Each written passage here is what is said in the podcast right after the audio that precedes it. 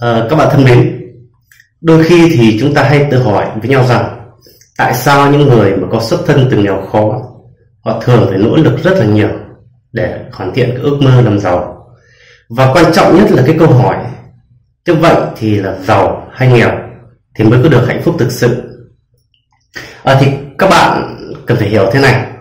Có một sự thật là chúng ta phải hiểu rằng xã hội này cuộc đời này vốn dĩ là một cuộc chơi rất là cay nghiệt. Ví dụ, khi mà bạn nghèo, bạn nói cái gì người ta cũng nghi ngờ cả. Nhưng khi bạn giàu, gần như bạn nói cái quái gì người ta cũng tin và cho là đúng.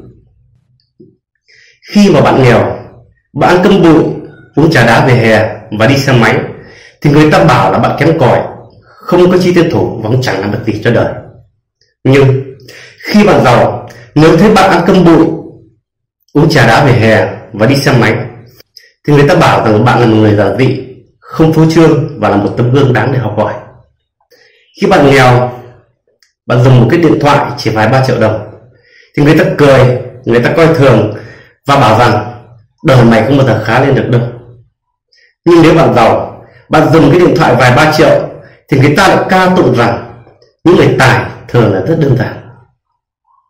Vậy nên, dù là giàu hay nghèo thì chúng ta sẽ đều tìm thấy hạnh phúc cho riêng mình cả thôi.